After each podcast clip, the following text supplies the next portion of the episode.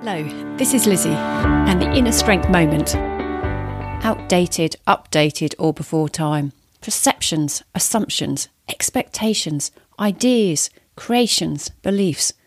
What of what you work with are still relevant, current and real? Some we create and make it feel so real that we work with them. Others were good in yesteryears and are not fit for today. Some are early and you need to find some early adopters to see the opportunities. What of what you work with are you clinging on to as a means of keeping going rather than noticing what is relevant for today and tomorrow? One option is to pause and create three lists. Outdated and need to stop. Relevant but needs to update. Ahead of the time and need to keep going. Where are you at?